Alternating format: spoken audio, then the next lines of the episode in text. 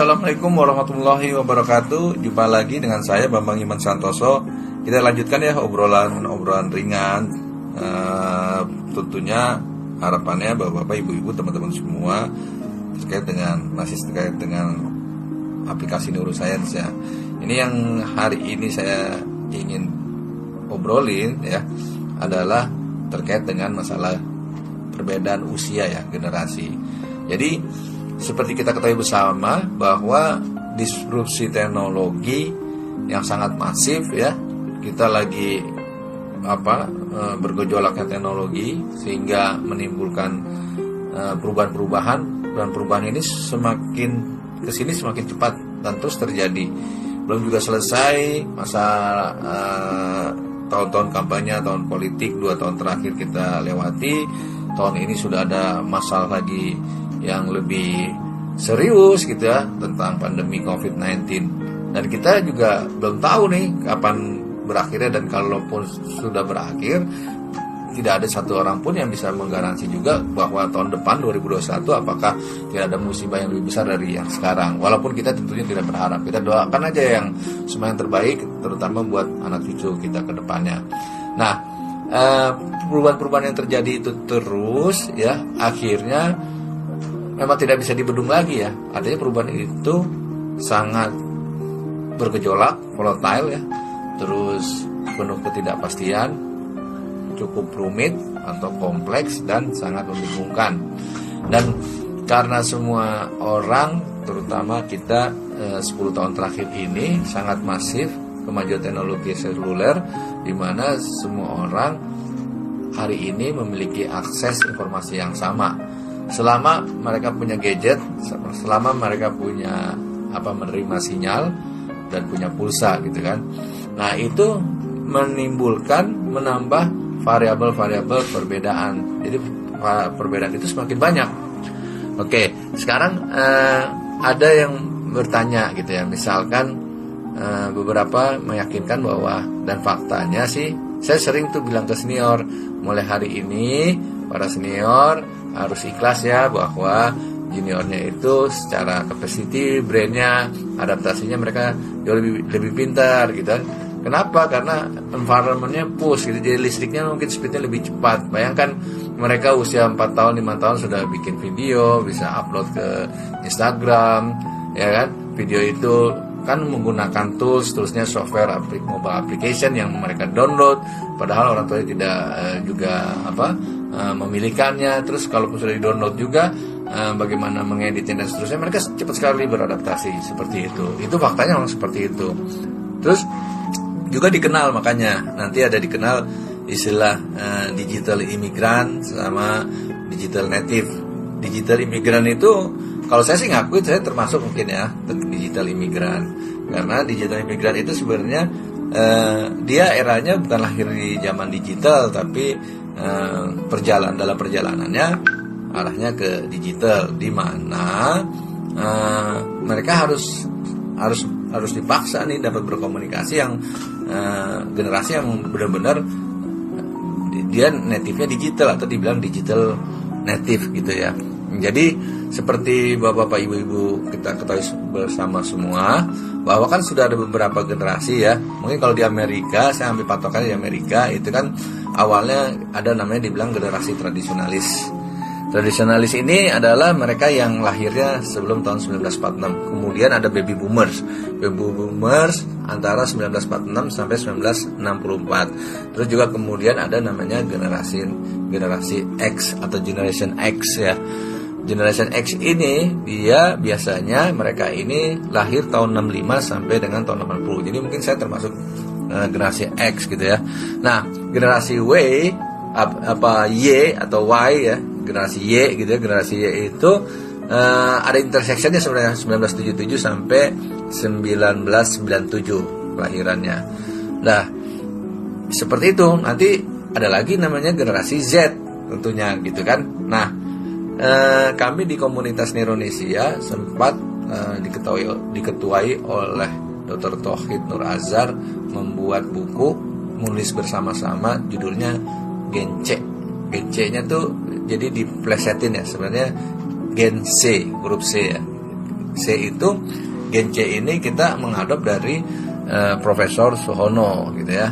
Uh, atau artinya generasi connect gitu ya connected generation nah, sebenarnya generasi X itu terdiri dari generasi X eh sorry maaf generasi Y generasi C itu sebenarnya terdiri dari generasi X, Y dan Z. Oke, nah ini kan terjadi perbedaan-perbedaan ya. Itu yang harus kita siasati. Bagaimana sih sebenarnya misalnya seperti ini. Uh, tadi kita bahas mengenai digital imigran dan digital native. Ya, artinya uh, ciri-ciri digital imigran misalnya seperti begini. Saya beberapa kali ketemu klien ya. Uh, pada saat proses uh, pekerjaan itu gitu ya misalkan uh, ada yang harus dimeetingkan didiskusikan gitu ya. Uh, terus kemudian hmm, minta dikirimkan apanya bahannya ya. Uh, saya sudah WhatsApp tapi minta juga di email alasannya uh, nanti kalau WhatsApp Richard hilang jadi di email juga dan di email katanya lebih formal nyampe ke kantornya beliau gitu ya uh, di satu kawasan segitiga mas itu Sudirman situ nah, sampai di kantornya sebelum memulai meeting dia panggil sekretarisnya supaya uh, email yang dari saya itu minta di print jadi itu klik e, ciri-cirinya kali ya digital imigran. Jadi di WhatsApp juga, di email juga, tapi di print juga. Nah, bagaimana dengan digital native? Nah, beda lagi gitu kan. Mereka sangat lebih lebih cepat beradaptasi. Ada juga misalnya perbedaannya misalnya mengenai e, pemaknaan pada saat mereka mencapai suatu prestasi, baik itu individu maupun e, dalam berbisnis.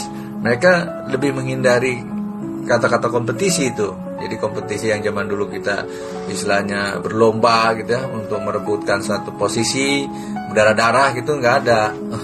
Karena e, secara neuroscience juga e, pembahasannya memang kurang kurang mantap kompetisi itu cenderung menstimulus nuansa kortisol ya. Jadi apa lebih banyak orang stres, marah. Nah, instead of competition ya, mereka lebih suka collaboration. Nah, di mana collaboration ini memang kita harus belajar di mana masing-masing every brand is unique. Jadi setiap orang tuh unik, memiliki strengthnya. Kalau saja mereka e, mengetahui gitu ya kelebihan mereka, terus bisa memahami kelebihan orang lain pada saat mereka bekerja sama, berkolaborasi, mereka akan saling berkontribusi dan memunculkan nilai-nilai suatu positif bahkan mahakarya gemilang gitu kan. Yang keempat, ya e, berikutnya juga misalnya perbedaan tentang uh, pemaknaan nilai misalnya tentang rumah deh gitu ya. Nah mungkin generasi saya generasi X misalnya ya itu terinspirasi oleh orang tuanya, di mana orang tua kita pada saat itu rumahnya besar-besar gitu ya. Memang zaman dulu kan uh, manusia juga belum banyak gitu ya, baru-baru bertumbuh juga, baru-baru uh, pembangunan gitu ya. Jadi rata-rata memang yang kerja terutama di kota besar juga dapat punya rumah yang besar-besar, entah itu rumah dinas diberikan atau rumah sendiri atau dulu hanya beli tanah dan seterusnya gitu. Namun e, pada saat generasi saya jadi terinspirasi. Akhirnya kalau kami biasanya rata-rata tuh kita akhirnya kerja keras ya ingin beli rumah ada yang punya tabungan cukup dibeli dengan uang cash tapi lebih banyak juga kita nyicil. Alhamdulillah kayak saya juga udah lunas gitu ya. E, tapi apakah itu berlaku pada anak-anak? Mungkin anak atau cucu kita. Berbeda lagi.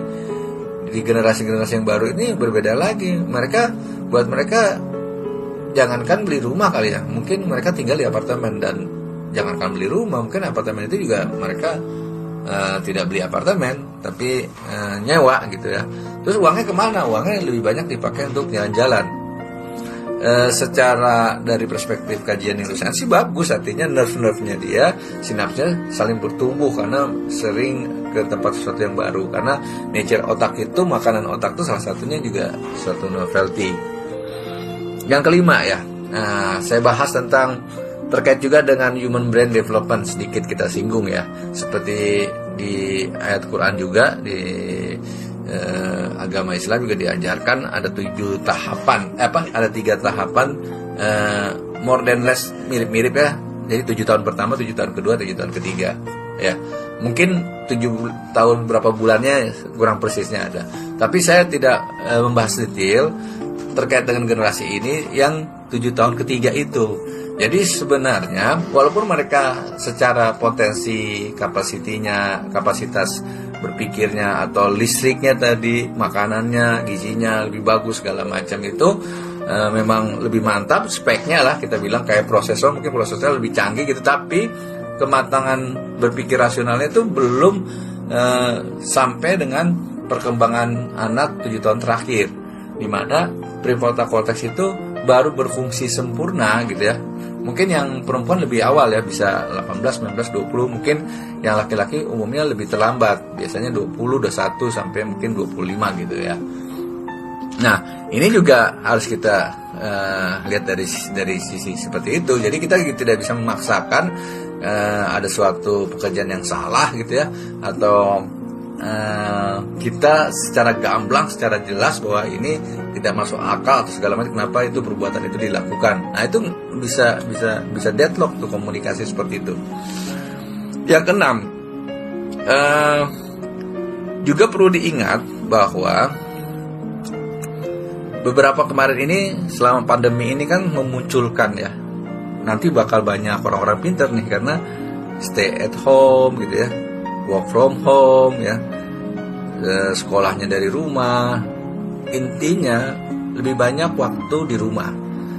Lebih banyak waktu untuk browsing internet segala macam. Akhirnya lebih banyak waktu untuk membaca belajar lihat YouTube segala macam. Gig ekonomi ini akan boom gitu ya. Nanti akan juga banyak untuk generasi muda ada freelance worker ya semakin diminati.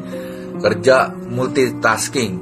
Lagi sekali lagi saya ingatkan seakan-akan multitasking karena dari perspektif neuroscience multitasking sebenarnya tidak ada terutama di multitasking decision making proses ya decision making proses itu berurutan gitu ya eh, nggak bisa apa uh, secara bersamaan.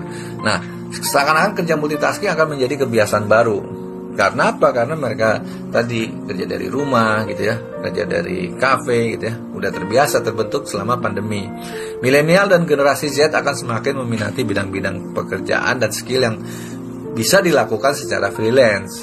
Muncullah tradisi baru bekerja secara multi company, yaitu remote working di beberapa perusahaan secara bersamaan. Jadi buk, kalau dulu bilangnya bukan selingkuh ya, bukan apa artinya uh, memungkinkan sekali mereka itu kerja di beberapa perusahaan sekaligus gitu ya. ya jadi objektifnya bukan perusahaannya, bukan PT-nya, tapi objektifnya lebih pada pekerjaannya gitu kan. Nah, sebelum wabah Covid ya kemarin itu ada 19 layanan video teleponi tumbuh biasa saja, namun kini termasuk dalam jaringan industri yang tumbuh eksponensial, terutama Zoom ya. Ada aplikasi Webex, Cisco Webex, ada Microsoft Teams, ada Google Meet, dulu ada Face FaceTime gitu ya, ada Skype gitu ya. Nah, ini karena pandemi jadi booming. Itu yang kemarin kita sampaikan bahwa e, sebenarnya bukan CIO, CTO atau CEO yang berhasil merubah membawa transformasi digital tapi si Covid ini gitu. Namun kini termasuk dalam jajaran industri yang jadi eksponensial ya tadi si perusahaan-perusahaan mobile apps itu ya. Eh, terutama software webinar. Peluang industri ini begitu luas untuk bidang mulai dari telekonferensi, telekomuting ya, pendidikan jarak jauh hingga sampai dengan hubungan sosial. Jadi nanti tuh ada generasi yang C tadi kan generasi atau Gen C ya itu terdiri generasi X, Y, Z gitu ya. Nah generasi yang di bawah saya nih nanti generasi Y itu sering disebut generasi Instagram. Jadi sedikit-sedikit mereka upload bukan lagi Facebook mungkin ya Instagram lebih banyak visualnya secara emosional gambar lebih bagus teksnya lebih sedikit gitu kan nah di bawahnya generasi Y ini mungkin anak saya ya generasi Z itu mereka banyak main TikTok makanya dibilangnya generasi Snapchat gitu ya. Nah bagaimana dengan setelah generasi Z? Mungkin yang nanti uh, akan baru lahir nih. Ya mereka di, di kita bisa bilang kan udah mentok ya. Uh, tadinya ada X Y Z masa balik lagi ke A. Mereka menyebutnya uh, post generasi Z atau post Gen Z. Itu dibilangnya juga generasi Zoom. Juga bisa dibilang generasi Corona. Nah ini banyak terms-terms baru nantinya gitu ya. Nah itulah uh, perubahannya artinya terus terjadi. Terus bagaimana dengan yang berikutnya tentang uh, ya tadi ya Snapchat generation itu misalnya contohnya belakangan ini beredar mengenai adanya rekaman video ya yang di daerah mana itu ya yang anak-anak katanya akibat sering bergadget ria dengan TikTok gitu ya, menghasilkan TikTok sindrom. Wah, terus ada yang nanya, teman saya yang nanya. Uh, saya bilang hanya saya hanya bilang uh, zaman teknologi informasi-informasi yang sangat masif, kadang-kadang